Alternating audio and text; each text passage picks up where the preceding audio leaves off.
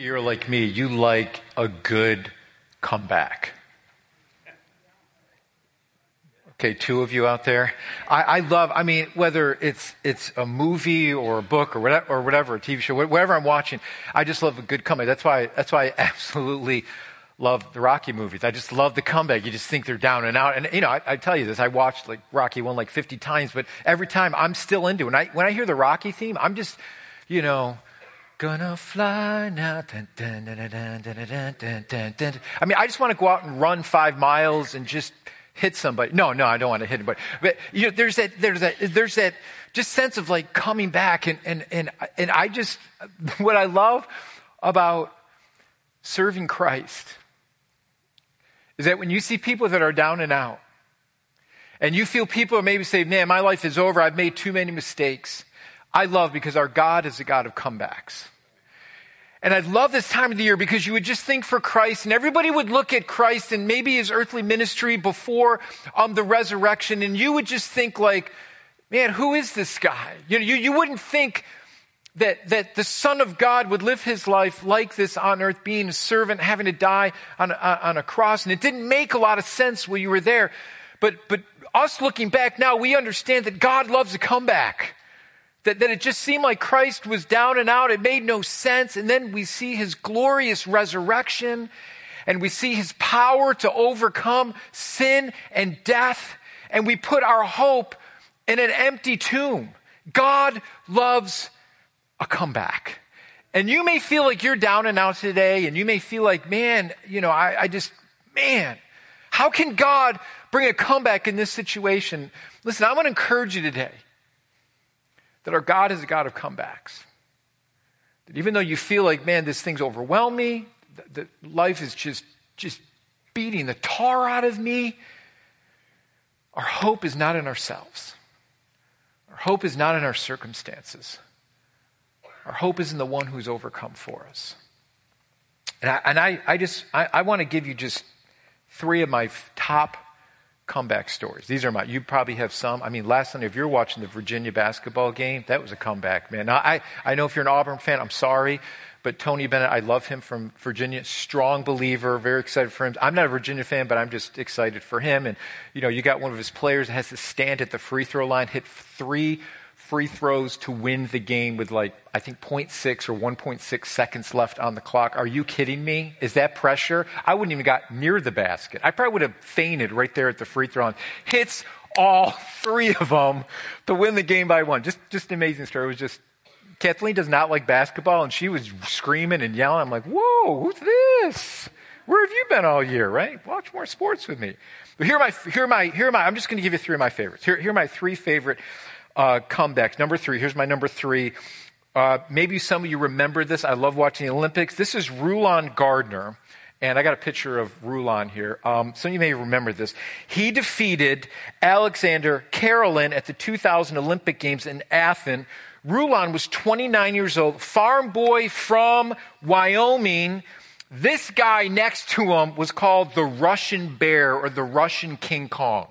I mean, this, this guy was amazing, Karelin. He was undefeated in international competition for 15 years, winning three consecutive gold medals, seven consecutive world titles. Karelin hadn't conceded a single point. Now, some of you may think, in wrestling, he didn't concede a single point in international matches in six years the odds of Rulon winning were like astronomical, like of zillion to one to beat the Russian bear. I watched this live. This was amazing. Gardner hadn't even won an NCAA championship in his college and career, comes back at age 29 and beats the Russian bear one to zero to win the gold medal. Just amazing story of a comeback. Now, this next one is my number two. It would have been my number one if they would have won the Super Bowl. And you know it well. I'm just going to bring it up. I'm sorry. This is salt. I know. I know. This is salt in everybody's wound. But Great. This is still, actually, this is still the greatest comeback in NFL uh, history. 1993 Buffalo Bills overcame a 32 point deficit to beat the Houston Oilers. There it is, January 3rd, 1993. We were living in South Carolina. If you're living in Rochester, the game was blacked out. It wasn't in Charleston, though. My, Kathleen and I watched the whole thing. Best football game ever watched at this point in my life. Backup quarterback Frank Reich, coach for the Indianapolis Colts now, strong believer, playing for the injured Jim Kelly. Frank Reich um, is now the head coach of Indianapolis Colts. That, that was just one of my favorites. Would have been my favorite if they would have won the Super Bowl. Just, let's pray. Lord help us. Okay, here's my number one. My number one of all time. And some of you may have this one. That was the Miracle on Ice, 1980. I remember that. The Miracle on Ice.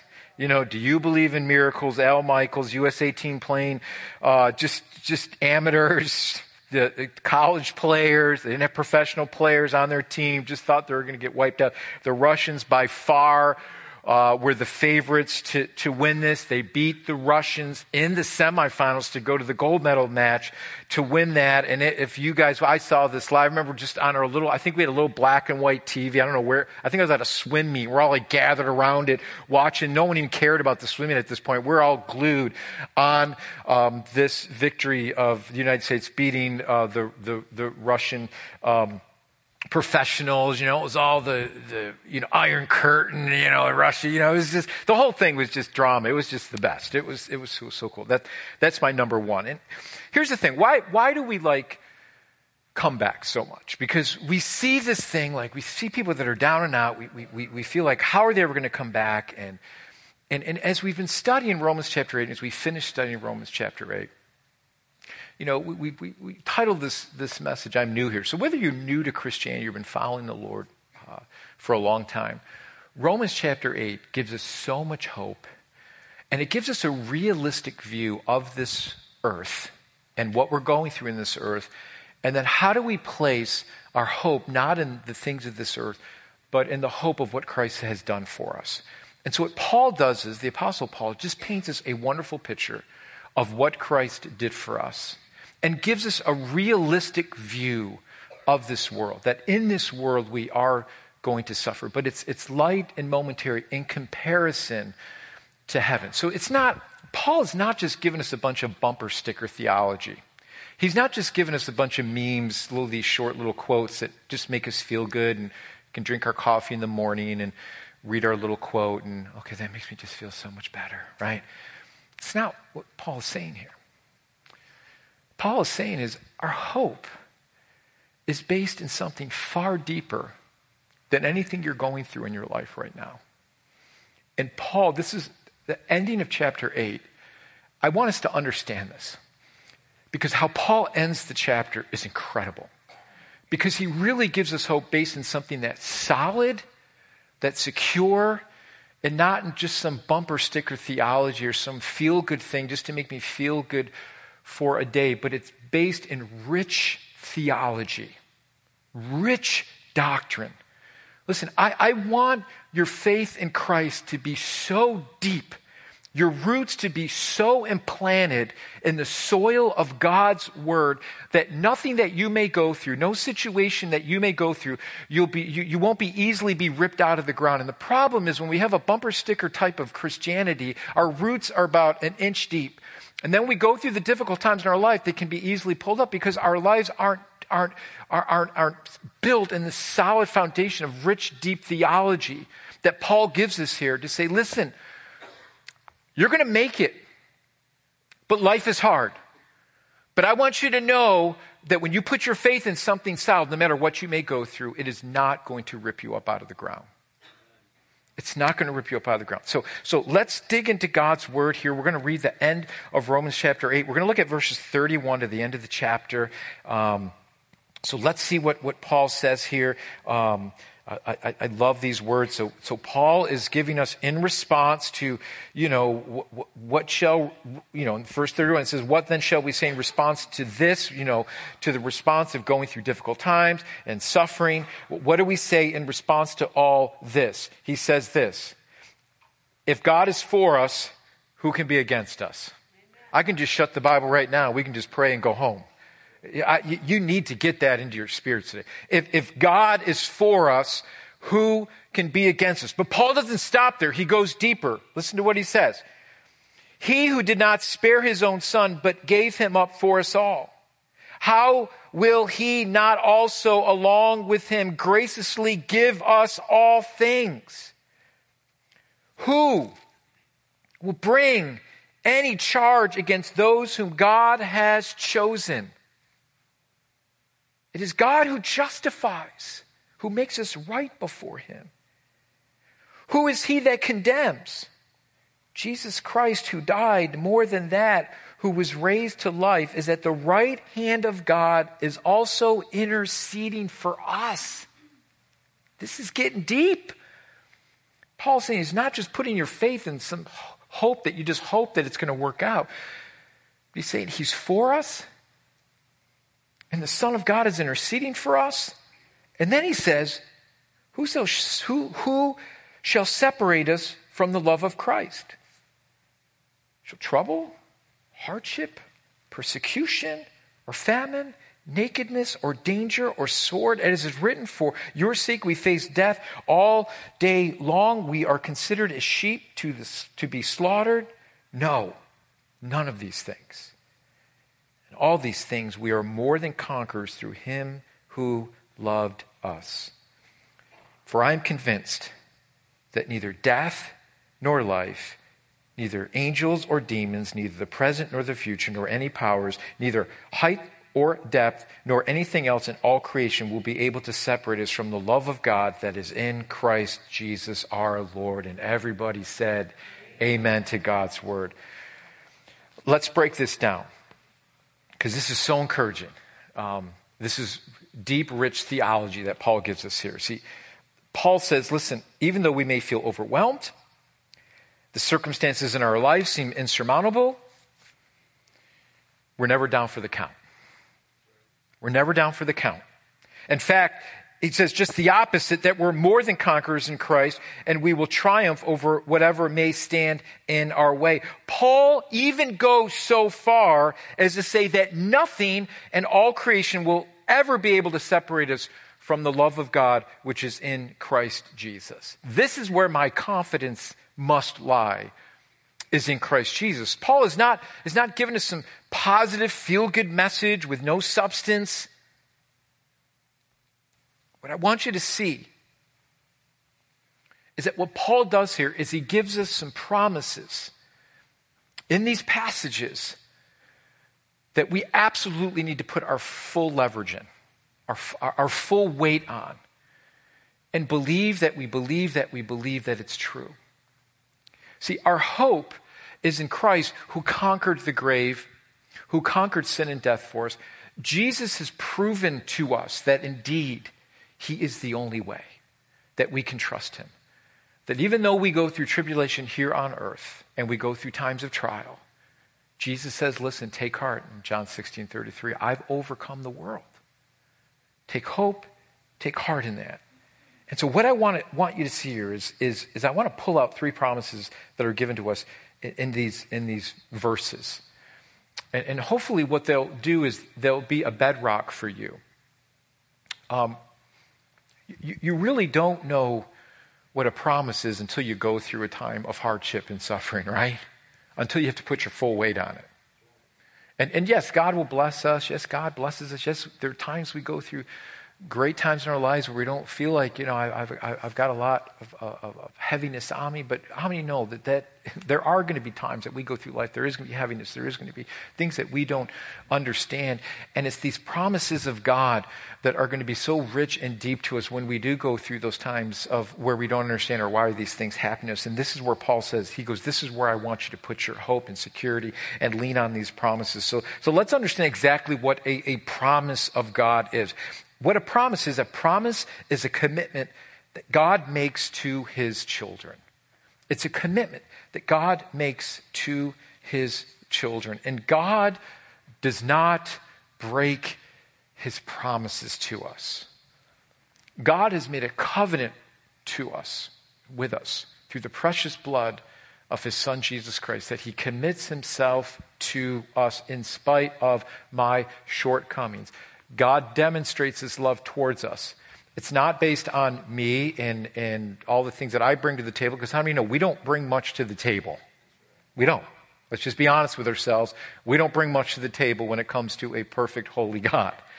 What God does is He makes His covenant with us through the precious blood of his son. So a promise is a commitment that God makes to his children. God doesn't break his promises. So, so God doesn't speak something he doesn't mean. We can have full assurance that God will keep his promise to us. So what God is saying here is God is fully committed to his promise and he will see it come to pass. We're going to see it come to pass. We're going to have the full revelation and full understanding when we get to heaven. Right now, yes, we traverse through uh, difficult times here on this earth, but this is not where we belong. We are aliens passing through. But we will see this to fruition when we stand before God. Numbers 23 19 says, God is not man, so he does not lie. He is not human. He does not change his mind. He, he, has he ever spoken and failed to act? Has he ever promised and not carried it through? See, in Christ, we can have absolute confidence that our future is secure. In Christ, we can have absolute confidence that our future is secure. So, so Paul lays out for us, he goes, listen, I think he does a pretty exhaustive job explaining all the things we may face here in this world. Would you agree? Would you agree? As he goes through that, I mean, he pretty much lays, out everything that we may face persecution and famine and nakedness. I mean, everything. He lays everything out. He just says, listen, here's all the things you may face, but you know what? Even in all those things here on earth, we're still more than conquerors. Not through me, but through Christ Jesus who conquers it for us. So in Christ, we can have absolute confidence that our future is secure. So, so, so we can put our full weight on it. And, and there's nothing in this world that can separate us from God. So, so God doesn't break his promises. So, so let's look at a couple things here that Paul brings out for us. First of all, God promises us that, that he is for us. That he is for us. I love this because the promise that, that God is for us is this it takes away all the fear of opposition and condemnation and lack of provision. I mean, when you know that He is for us, then what this is, it pulls that fear away of opposition of who can come against me, condemnation. Am I good enough? Did I do enough to, to, you know, to be able to come before God or to get into heaven? See, knowing Christ and what he's already done for us takes away that fear of, have I done enough to please God? See, it's not based in my works, it's based in my faith and what Christ has already done for me. It's based on who Christ is and what he's done. That's where my identity comes from. My identity is in Christ, who loves me and chose me.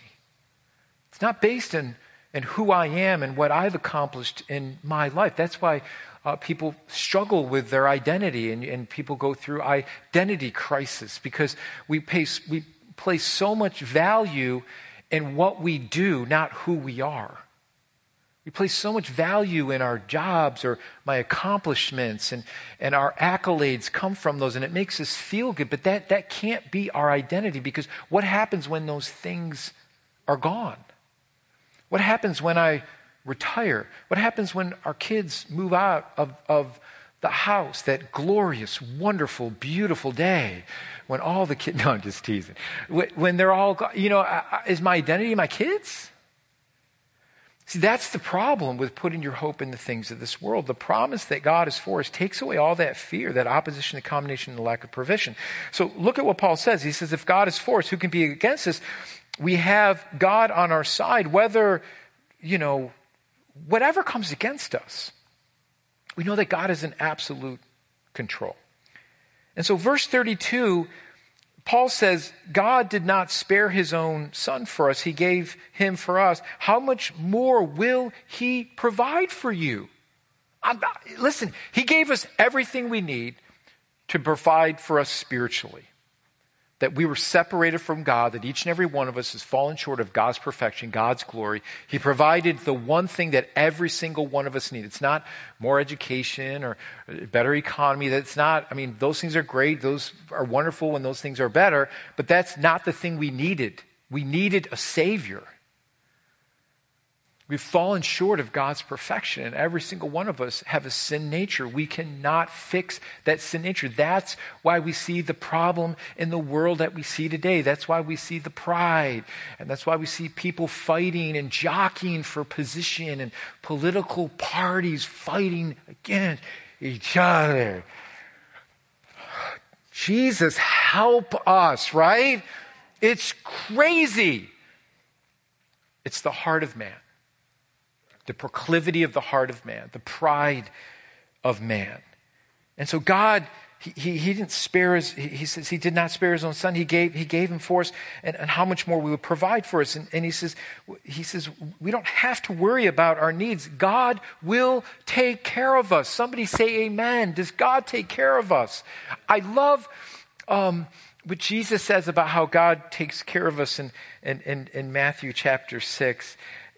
I, I love these words, and it, it's just so simple but so true. It says, This is why I tell you not to worry about everyday life.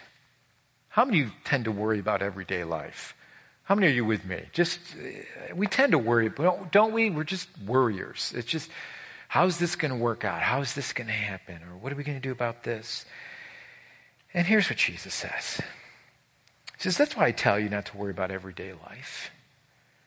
Whether you have enough food or drink or enough clothes to wear, isn't life more than food and your body more than clothing? Just look at the birds. I love, how many of you are just, I geek out at this time of the year with the birds, but you already raised your hands. You know, the birds are starting to come back now, and you wake up in the morning and you hear them chirping. Sometimes I jog early in the morning. It's like a jungle outside. It's like the birds are going crazy. I'm like, calm down. Oh my goodness, they're chirping, and it's it's a wonderful thing to hear. And if you just stop for a moment to look at the birds, they're not worrying about their food. He says, look at the birds.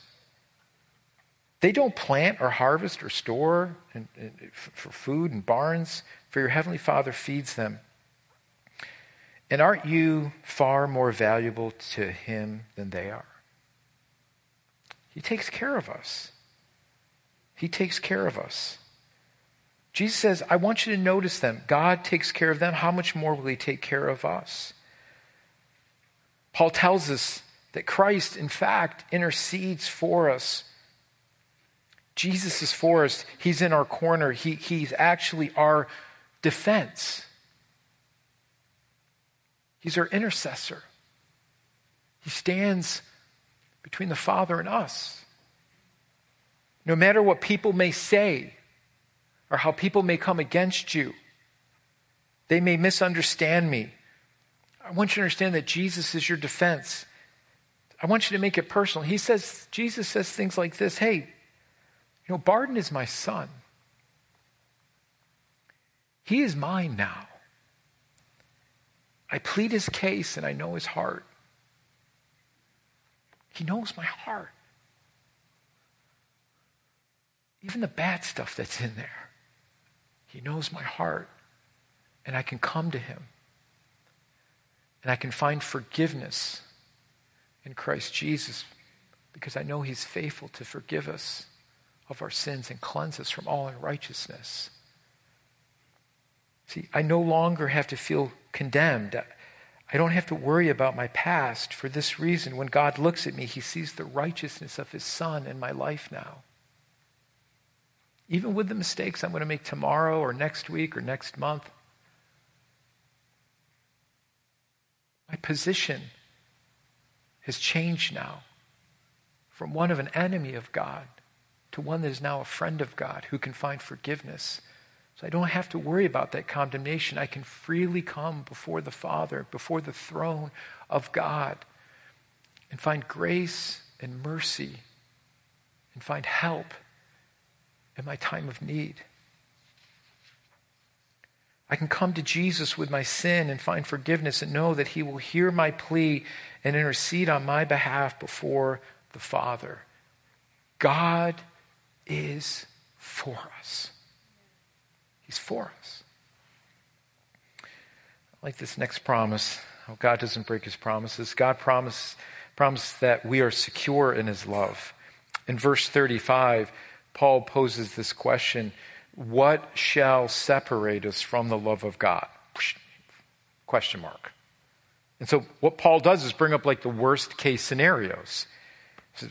You know, in life troubles, famine, hardship, persecution. He says, Nothing in this world, anything at this world, anything that is thrown at us will ever be able to keep us from the love of God or separate us from the love of God, which is in Christ Jesus.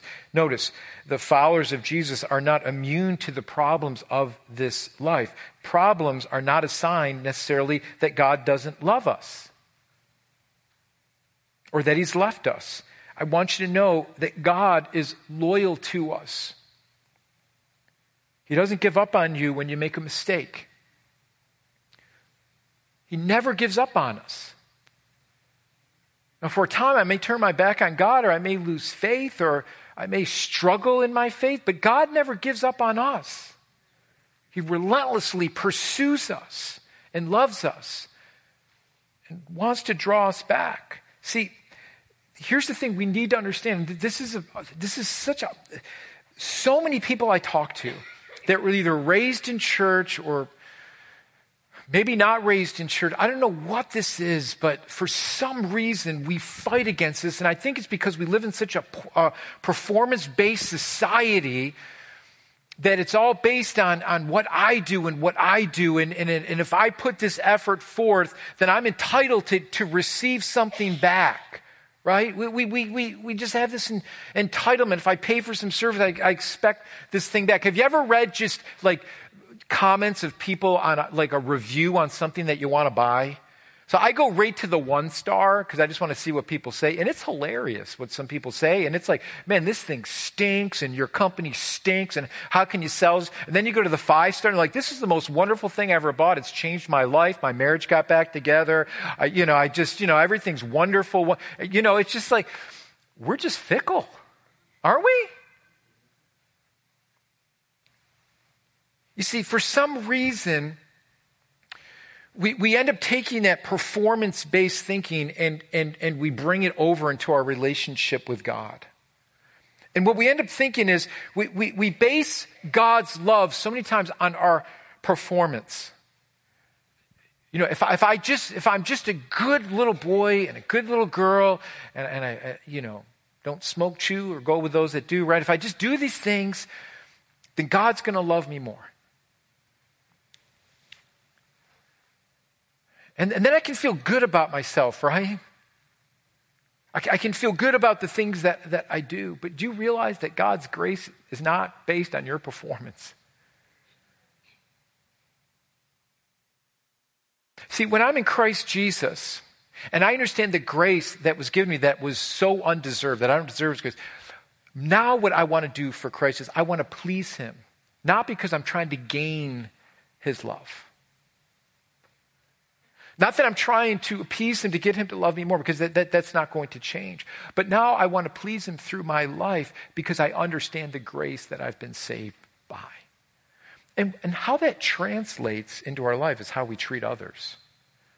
Because we tend to be much more graceful to ourselves than we are to others.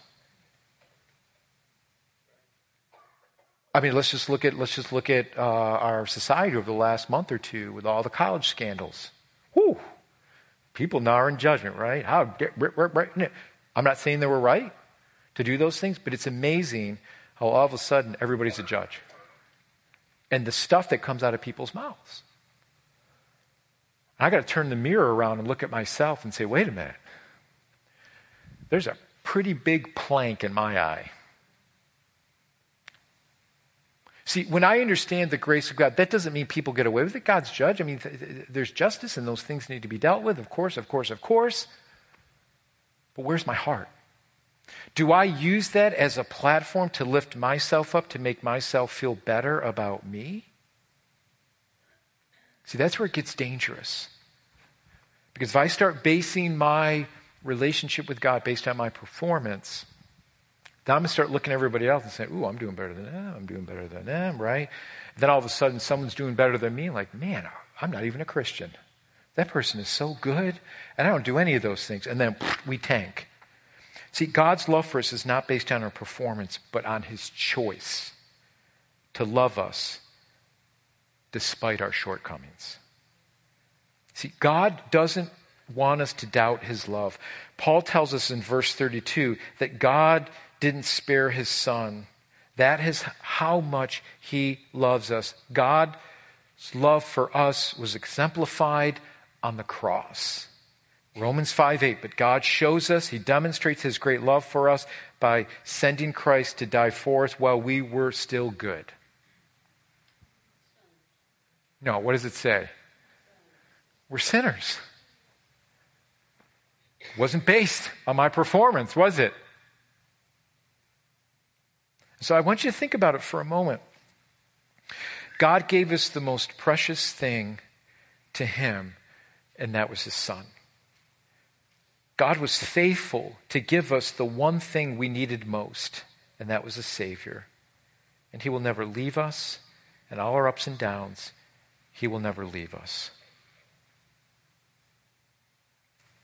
Here, here, here's the last thing I want you to see about how God doesn't break his promises. And I love how, how, how Paul finishes this chapter because we need to understand, Pastor, how, how can I know that I know that I know that I will overcome?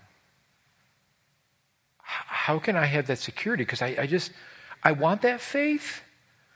I want that kind of faith in my life that just like, man, you know, listen, that doesn't mean everything in life is going to be hunky dory, potpourri, and roses, right? There are going to be times we're just discouraged. We are going to go through times that are discouraging. But how can we know that we know, that we know that even during those times, that I know that I will overcome? How can we have that security and that confidence to know that we will overcome and that we can even find joy in the midst of those things because we know that we know that we know that we're going to overcome? Well, here's the thing God promises us that we will overcome. And what Paul tells us is even in the worst circumstances, nothing can separate us from the love of God, which is in Christ Jesus. But I want you to listen to what Paul says here in verse 37. He says, Even though it may not look good, even though life may not be going the way I like, even, even when we face troubles and hardships, we are still more than conquerors. So you're like, man, in my situation, I don't feel like a more than a conqueror. I, I don't even feel like saying that because of what I'm going through. But yet, Paul says, even facing all these things, we still are more than conquerors. How can we say that we are more than conquerors when it doesn't look that way? Here's how, why we can say that. Are you ready? It's the cross. The reason why we can say that we're more than conquerors is because of the cross of Jesus Christ. Here's the reason why. Here's the reason why. I, I, the cross gives us our identity and our strength to know that we will overcome. I, I, love, that's why I love like those shows like American Pickers and and, and, and, and Pawn Stars, and they, they, they take people bring stuff in, and they look at these valuable things, and and and you know, like you're looking like, geez, I wonder how much that's going to be. Like they got a sign, how much is that sign? It looked like they just pulled it out of the grass. It's rusty. And I would look at it and say, I'll give you five bucks for the sign. Well, these guys know how much it's worth and how much someone's going to pay for it. And they'll say, okay, I'll give you a thousand dollars. I'm like, a thousand dollars? I'm going in my backyard looking for anything, right? Rusty signs, anything I can pull out so I can sell. I, I, I it's just amazing um, the value of some of these things. And, and here's what's interesting about this. If something's rare, it goes way up. You know, they'll bring a book in and all of a sudden it's signed by Abraham Lincoln. You just give a normal book that's worth five bucks and all of a sudden the thing's worth $500,000 because it was signed by Abraham Lincoln, right? It's just, what makes that thing valuable? the value is determined by how much someone is willing to pay for it. The cross defines your worth, not your situation, not your health situation, not your job situation, not whether or not your kids turned out the way you want them, or you're still praying for them, or they've wandered away, whatever it is. That does not determine your worth. The cross of Jesus Christ does. Jesus was willing to give his life for you and I when we didn't deserve it. The value is determined by how much someone is willing to pay. The cross defines your worth. So, what does this say about God? He paid for your life through the death of his son so we could live. So, no matter what, no matter what you go through or what curveball life may throw at you, I want you to put your worth in the cross of Jesus Christ because God was willing to give everything for you. Everything. Everything for you. There is no one else that has ever lived or who is living that has done that for us. God was willing to give everything. He who was perfect in every single way, who was God, became our substitute on the cross, that we could now have life again, that we would never have to be separated from God. Your biggest issue, listen to me, is a spiritual issue. It's your sin issue. You have to take care of that. And God took care of that for us by sending us his one and only Son. Our victory is secured through the cross of Jesus Christ. You've got to, you've got to remind yourself of that. That even though you may, you, you, you're facing this difficulty, you're facing this problem, Put your hope in the cross of Christ. I want you to make it personal. He died for you. He cares for you. He intercedes for you. And you are never, ever alone. You have an advocate that is in your corner, right? He's, he's in your corner. He's fighting for you. That's why I love the Rocky movies, because Mickey's in, in Rocky's corner. Just cut me, Mickey. Cut me, Mickey. I got to go one more round. You can do it, Rocky. You can do it, right? He's in our corner. He's fighting for you. So we don't have to lose hope, and we don't have to give up. If God is for us, who can be against us? Amen? So I want to pray for you, and we're going to close with an upbeat song today on this very thing we talked about in Romans 8. Amen. Would you bow your hearts with me?